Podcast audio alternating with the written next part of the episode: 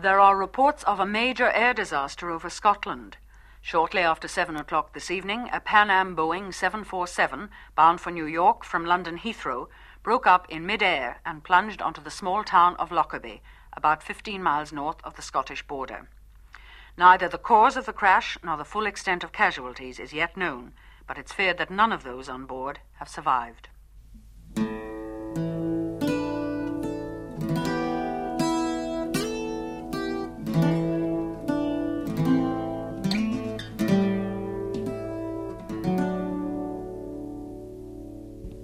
When I heard of the crash, my first thought is, are there survivors? And then I learned that, or I sort of didn't learn, but surmised that if the plane had blown up in midair, it would have fallen roughly 30,000 feet, and the chances of any survivors would be slim. I then called his office, which is staffed on a, on a 24-hour basis. He works for Bain Company, an international management consulting firm. And I spoke to the man on reception, and uh, he and I talked, and I asked him very specifically if he had any information about Peter's flight movements. His secretary, Peter's secretary, phoned in at the same time. And the man at, at reception was saying, Mr. Dix cannot be on the plane. I'm holding his tickets here. I can't read exactly what the flight number is. What does it say? It doesn't say, oh, it says Pan Am Flight 103. His secretary then phoned me and said that Peter had changed his flight at the last moment and that his new tickets had not arrived before he'd had to leave for the airport. He had probably been reissued new tickets at Heathrow. And then I began the vigil of waiting because both of us travel a lot for work and, and for pleasure. And we have a, a family policy of always phoning the minute we arrive, no matter what the time of night is. And Peter should have phoned me at about 3.30 that morning. I tried to get information from Pan Am, and colleagues of Peter had gone to the airport, to the crisis center that had been set up. They tried to get information. I then phoned a friend of mine who's a news, radio news broadcaster in London, and she phoned a friend in New York who works for a news organization there. And they got into the Pan Am computer and saw that Peter had been issued a boarding pass. I still didn't believe it. I felt, well, he could have had the boarding pass, but not gotten on the plane. And it wasn't really until four o'clock passed, at which time he would have been in New York and gotten to his hotel room and gotten the message that I'd left for him there to phone home that I began to accept that, that he was on the plane.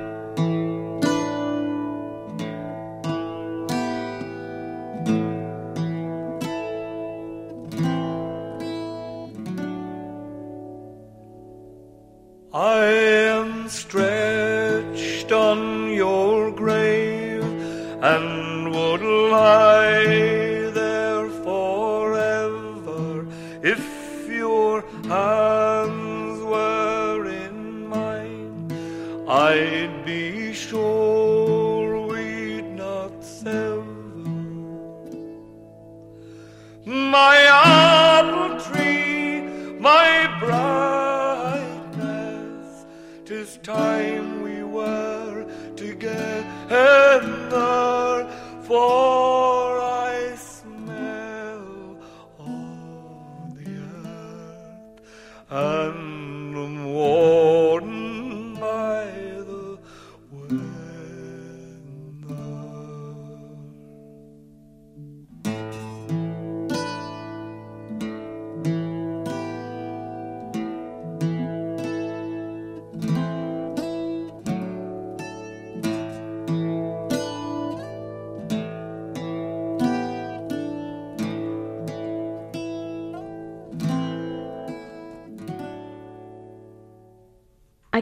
to Dublin in late September 1973 as a foreign student, and I knew absolutely no one.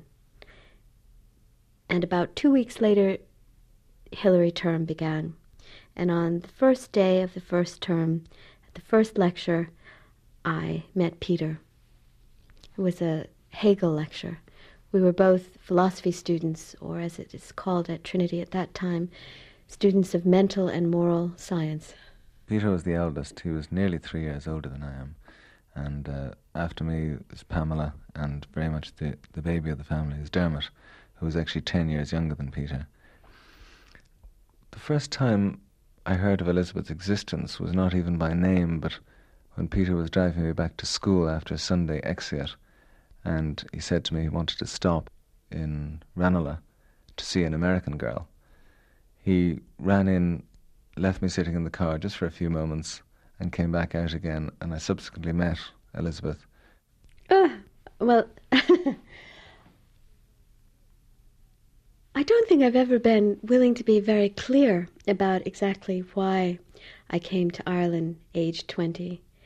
I grew up in New England, in the state of Rhode Island, and my family are uh, Irish, and I was curious about, well, about all of Europe, but curious about Ireland.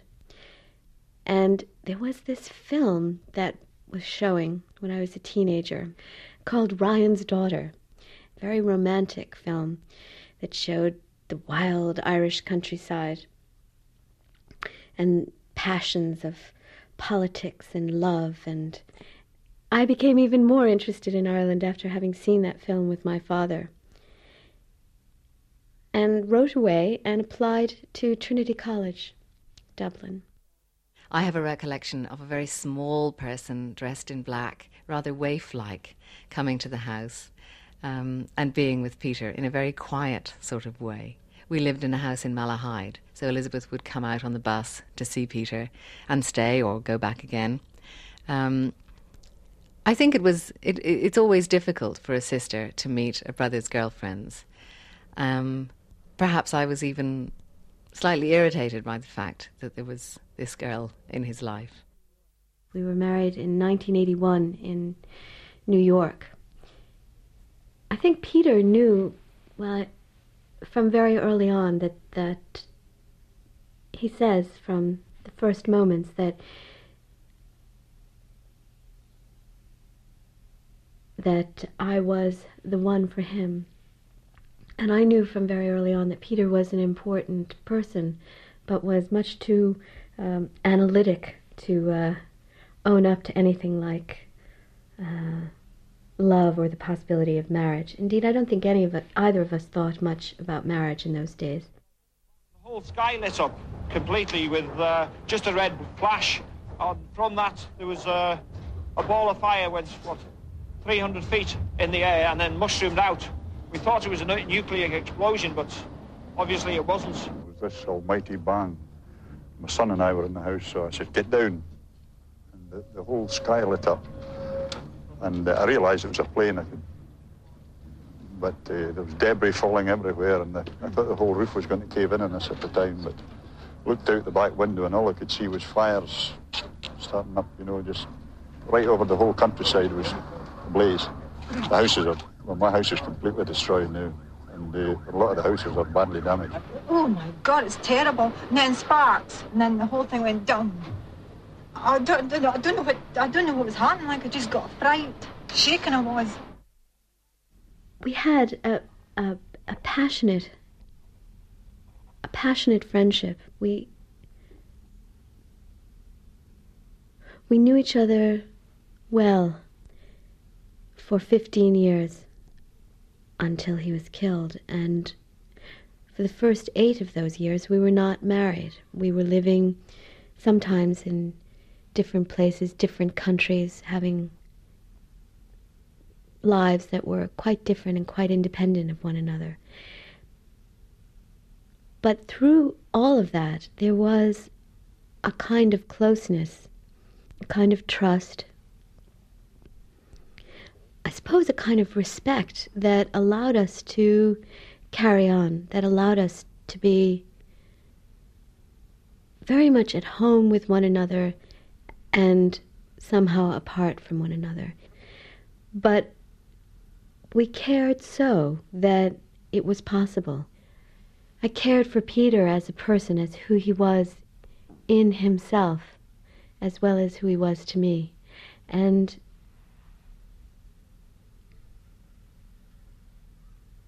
we made each other very happy. I met Peter and Elizabeth in New York in 1979, uh, right after I first moved there. And I would spend a lot of time with them at home, in, in their kitchen or in their living room or places like that. And sometimes we went to the opera together.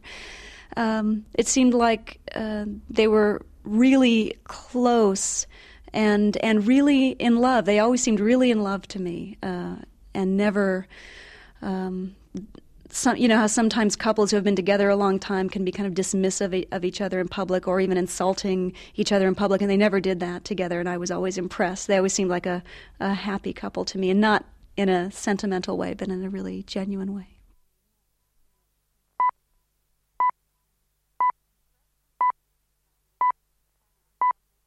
The search continues for casualties of the Pan Am jumbo jet disaster in Scotland. It's been confirmed that all 258 people on the Boeing 747 were killed when it disintegrated over Lockerbie, and sections of it fell on the small town near Dumfries, starting a major blaze and wrecking many homes.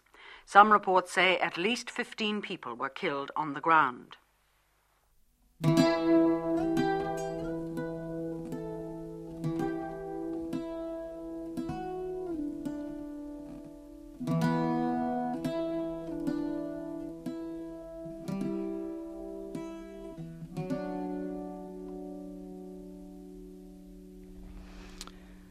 I first met Elizabeth at an NCT class, antenatal class, in January 87. Um, and we were in this this quite run down social centre um, with a whole variety of, of, types of women who were all also heav- heavily pregnant. Um, and in the group, we had to introduce ourselves briefly and, and say what we did. So then it came to Elizabeth's turn, and she was so well, she was obviously terribly American and had a really good, honest face and a very positive way of talking.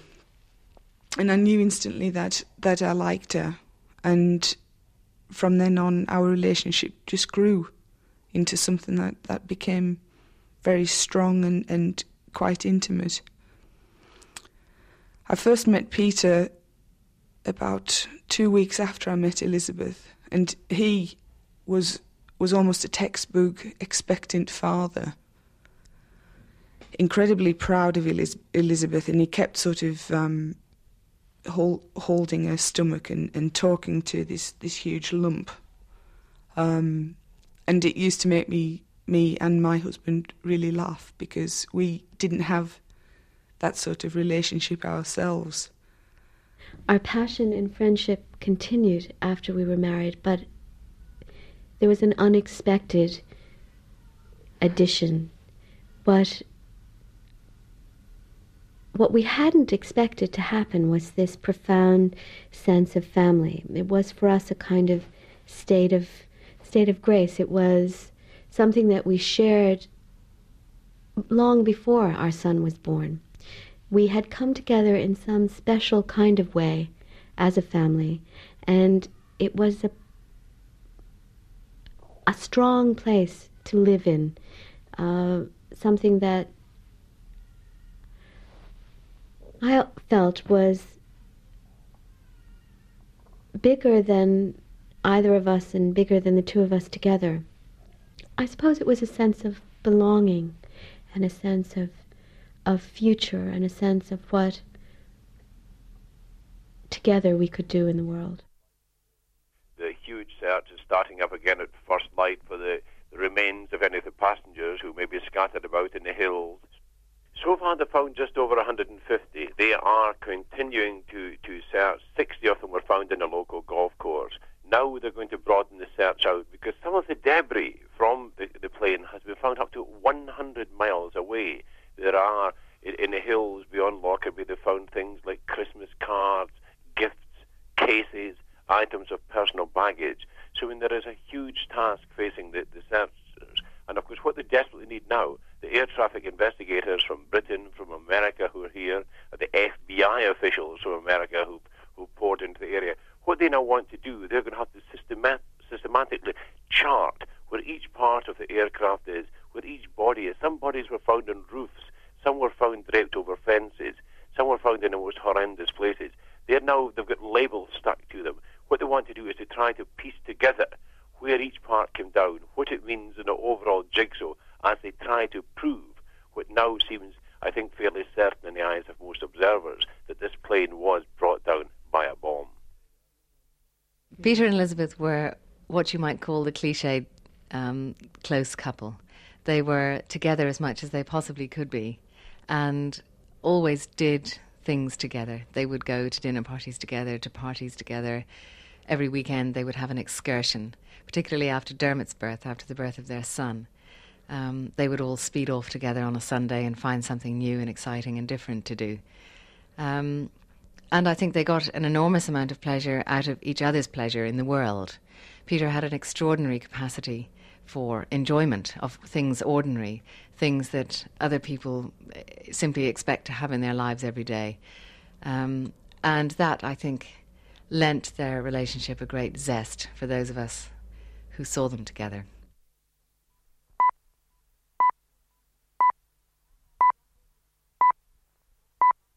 The Pan Am jumbo jet, which disintegrated over the Scottish town of Lockerbie on the 21st of December, was blown apart by a terrorist bomb.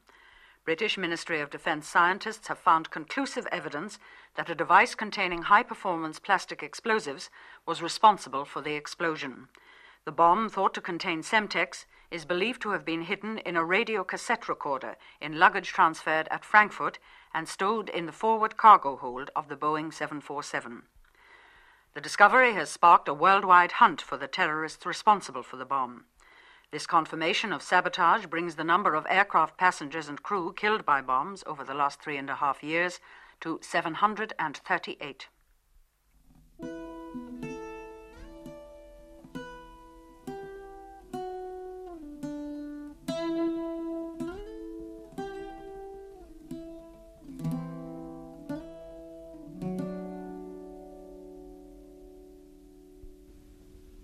It's really hard to describe for you the both the greatness of Peter and the everydayness of Peter. And it's really the everydayness that's so characteristic because in the smallest moments of day to day life, he expressed himself clearly. And I can remember my sister in law telling me a story about how Peter would fix a pot of tea for her children and prepare peanut butter on toast. And from that day on, whenever they had peanut butter on toast, it was like a celebration because it was what Peter had made for them some many months before. And he had the ability to transform a cup of tea into some sort of little celebration. It wasn't done in a fussy kind of way or in a forced way or even obvious way. It's just the way he went about himself and went about the day to dayness of life that was somehow a good time, somehow happy. And some now very much missed in the day to dayness of our lives.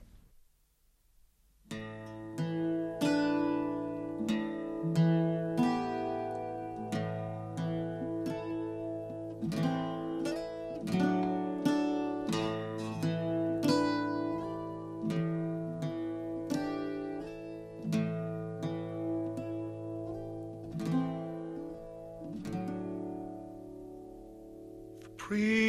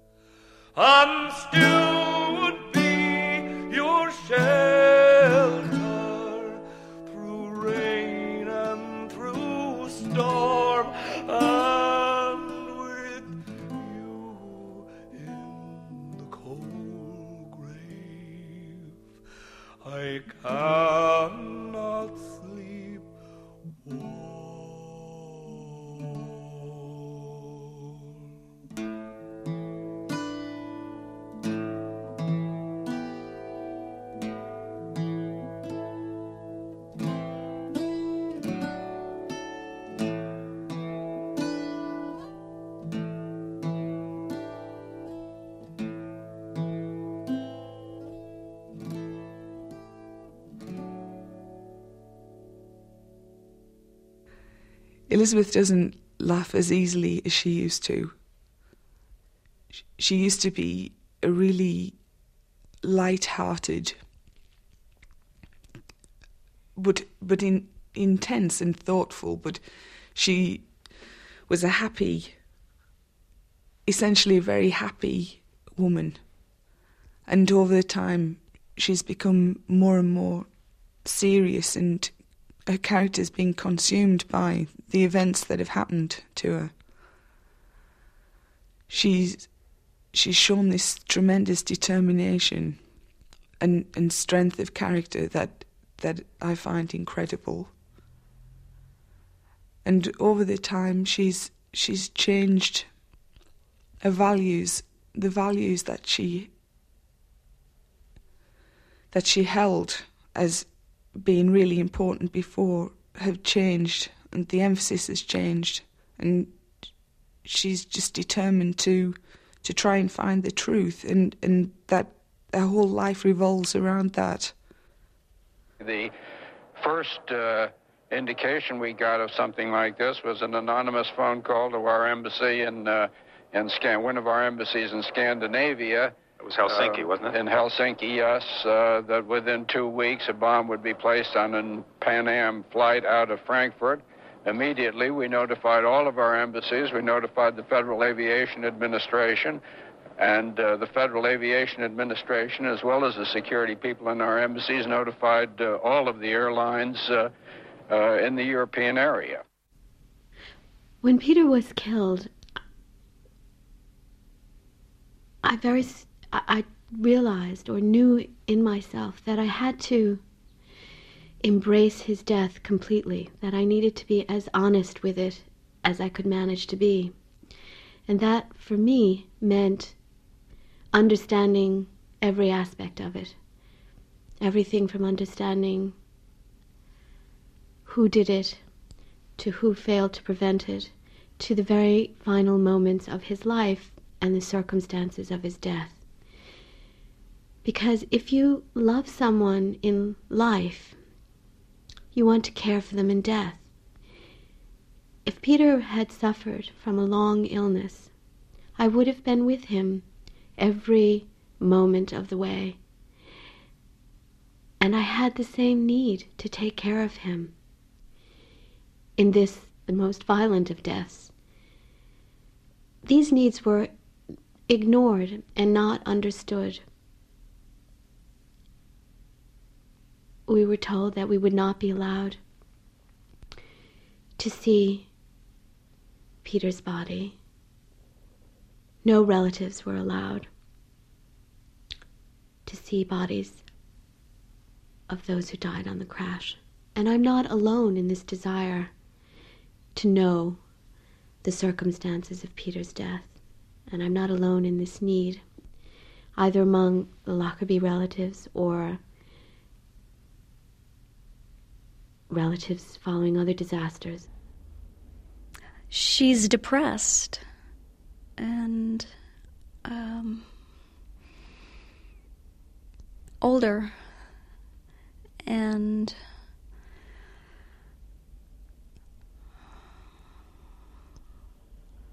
she's been back and forth to Scotland many, many times. She's been back and forth to America, uh, and and I, I think I think it's hard not having any place that's that's settled. I, I, I think I think part I think part of what continues to be hard is not having any place that she feels is is her home really.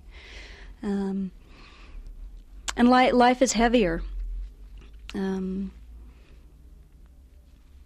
and and I try to understand that. The White House spokesman Marlin Fitzwater was unable to answer a barrage of questions about why government employees were advised of the threat but not the public, and he cautioned against trying to fix the blame. At the moment, he said the focus was on the crash. A spokeswoman for the Federal Aviation Administration said they'd not, as a matter of policy, notified the public. A lot of times these threats are merely from cranks, said the spokeswoman, so why scare people unnecessarily? Pan Am said that they'd received notification from various sources that there was the possibility of a threat against their airline, and they'd immediately acted and put supplementary security procedures in effect, not only at Frankfurt but at airports around the world. But the spokeswoman declined to say what extra steps were taken. I tried to learn as much as possible about the circumstances of Peter's death and was repeatedly told that he had died instantly, which I never believed for a number of reasons. I just didn't believe that 279 people would die at the same moment. And a limited understanding of physics would tell one that people would die in relation to their proximity to the crash and the way the plane broke up and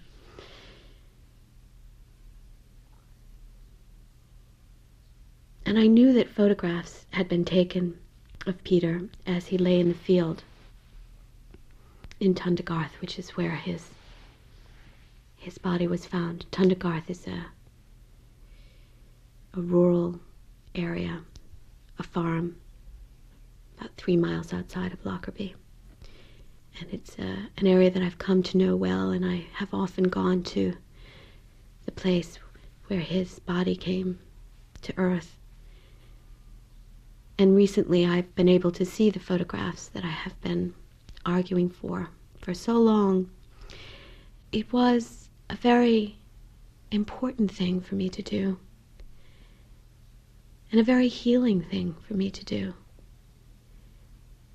because of this need of taking care, of bearing witness, of being with Peter,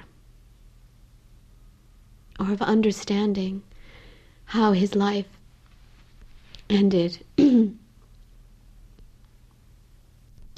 in some way, I feel freer for having done this.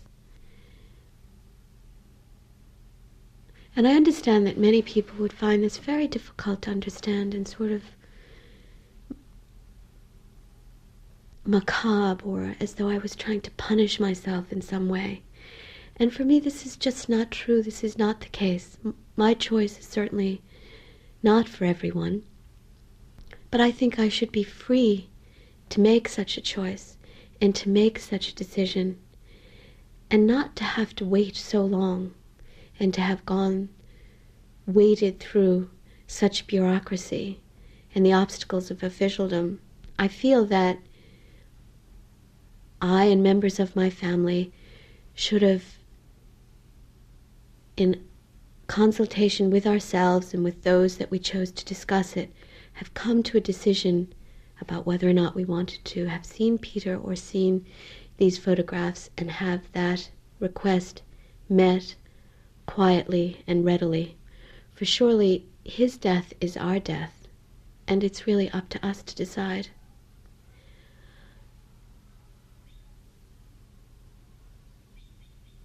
And for me now, there is some sense of that the first stage is now closing. That what I had understood had happened to Peter, I now have as much information as is available to understand how he died and what the moment of, of impact was for him. And that's what I needed. I, I know that, you know, that, that it was, that even these photographs would be limited in what they would be able to tell me. But they've helped me. And um, he didn't die until he hit the ground. I always thought that. And I know now he didn't die. What killed him was that field. Peter's death is something that I have never wanted to hide from. There is no place to hide. There is nowhere on earth to go.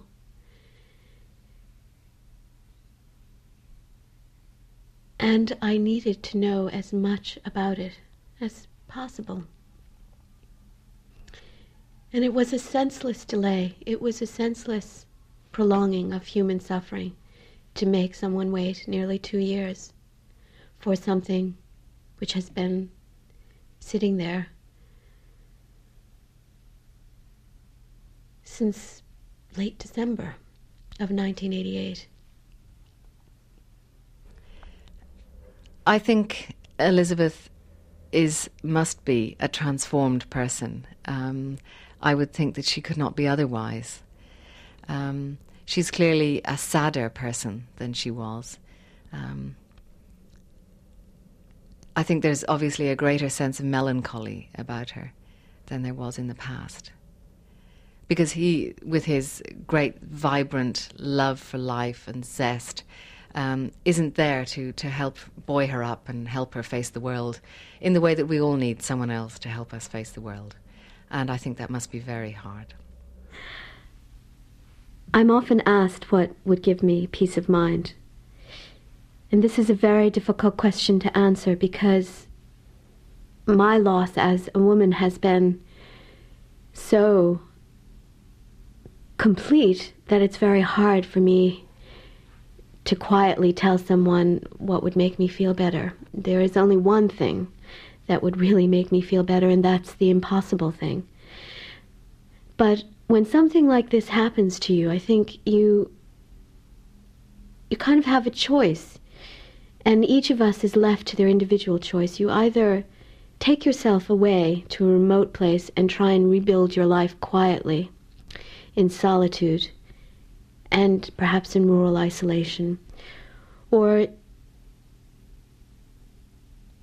you fight back, and I suppose I'm a fighter and have chosen to address the issues very directly and as honestly as possible. And in terms of what would satisfy me and, and where I would feel that my, my questions of the last two years had been answered would be if, in regard to the terrorists, if the operatives who placed the bomb on the plane on the night of the 21st, if those people were named and prosecuted. If, even more importantly, those organizations and those countries who gave them refuge and financial support were named and isolated in the form of economic sanctions. And next, the, the, the other area that would give me some peace of mind is if I felt that within, in particular within the British government, because for me it, it remains critical that wherever the bomb came from, whoever made it, whoever caused this to happen, that flight took off from Heathrow Airport on December 21st, 1988. And all the luggage had been transferred from a variety of flights onto a 747 which was standing on the tarmac at Heathrow Airport. So, therefore, the critical moment occurred at Heathrow. And something that has yet to happen is, is a full, open examination of what happened that night.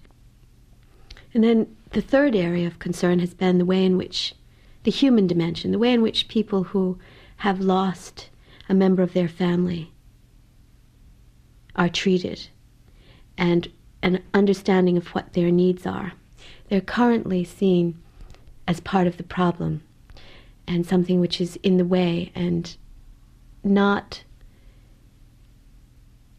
accepted as of crucial importance, time critical importance.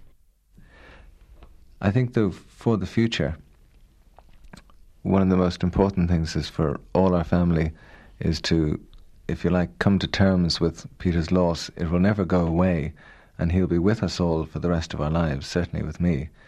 Um, I think it's very important, though, for it to become not psychologically damaging to any member of the family. And I would like to see, in particular, Elizabeth and Dermot settle down and try and live their own life from now on in whatever way they can and, and, and we can with them. Because, um, you know, they must have a life for the future. And um, I hope that happens. The whole notion of reconstructing a life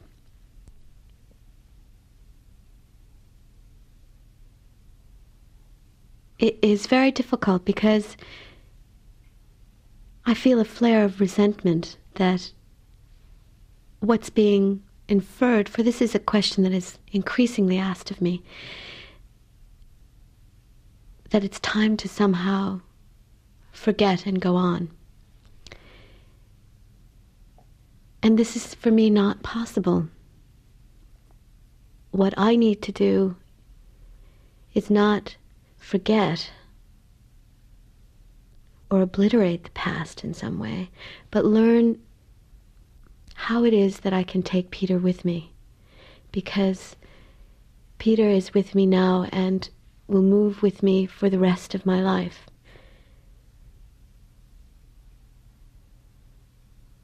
And it comes right back to who Peter is, because Peter has such spirit, such joy for life, that on, in his name I would never give up on life. It would be inappropriate, it would be wrong, it would be a misunderstanding, it would be another travesty. And what I'm now trying to do is see how to take him with me, how to move on. I think that one thing that's been a help all along is that our little boy has been here, and his needs have always been vocal and they have always come first. So that in the first months, while I was waiting for that terrible moment when I was going to completely fall apart, I now realize that I, I never did and never would because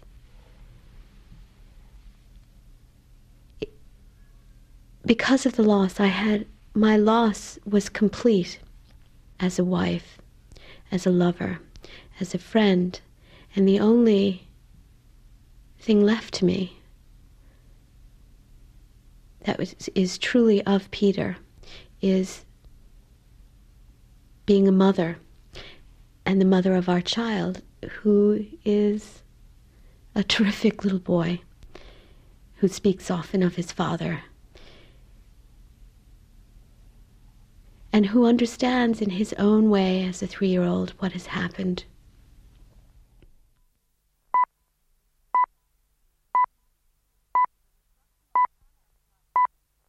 The destruction of Pan Am Flight 103, the Boeing 747, which disintegrated in midair over Lockerbie on the 21st of December 1988, could have been prevented, according to the report of the United States Presidential Commission on Aviation Security and Terrorism. Following its nine month inquiry into the Lockerbie disaster, the Commission has made more than 60 recommendations for international and domestic airline security, for compensation for victims and their families, and for interagency cooperation. It is severely critical of the U.S. Federal Aviation Administration and of Pan Am, which it accuses of complacency before and after the disaster. The report criticizes Pan Am for failing physically to search and reconcile inter airline baggage destined for Flight 103. It also criticizes the Federal Aviation Administration's failure to enforce its own requirement that all unaccompanied baggage be physically searched. It does not, however, name any countries as sponsors of terrorism or assign blame for the Lockerbie bombing.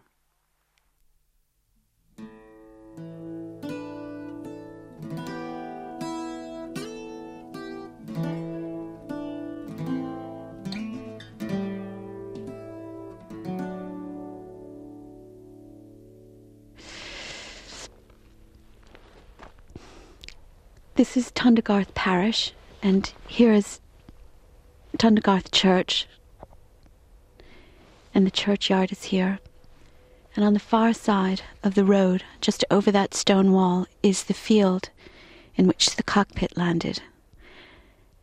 I think that that image of the cockpit in a Scottish field is a image that many people know. And it's just opposite this small church. And since the disaster, the people of Tundergarth and Lockerbie have rebuilt this bothy, which is a small building, I think used in fact to maintain the churchyard and to hold gravediggers' tools, has been rebuilt as a place of remembrance for the people who died that night. Peter's funeral was held in this church. And I came and stood in this graveyard on December 24th when I first came to Lockerbie. As I drove up this hill, I just knew that Peter had been nearby, and I still feel him very much when I'm in this place. And we had his funeral here, and he was found not far from here, on the hillside, just off in that direction, about three quarters of a mile walking from here.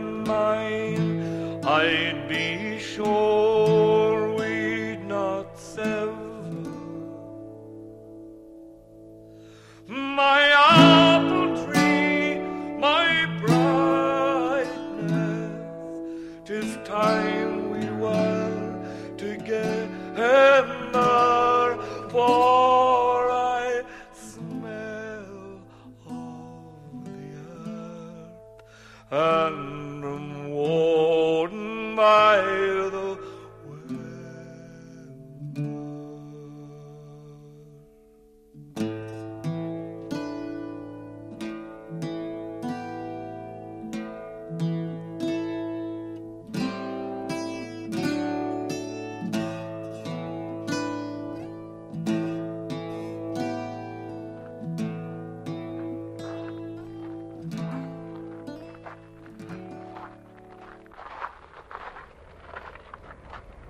plane. That plane is on the path that is very similar to the one that Pan Am 103 was, I imagine, taking at night.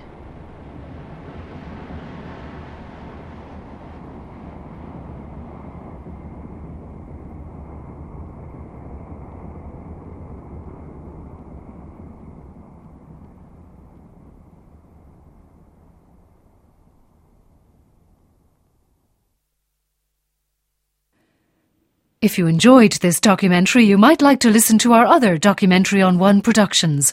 Visit rte.ie forward slash doc on one.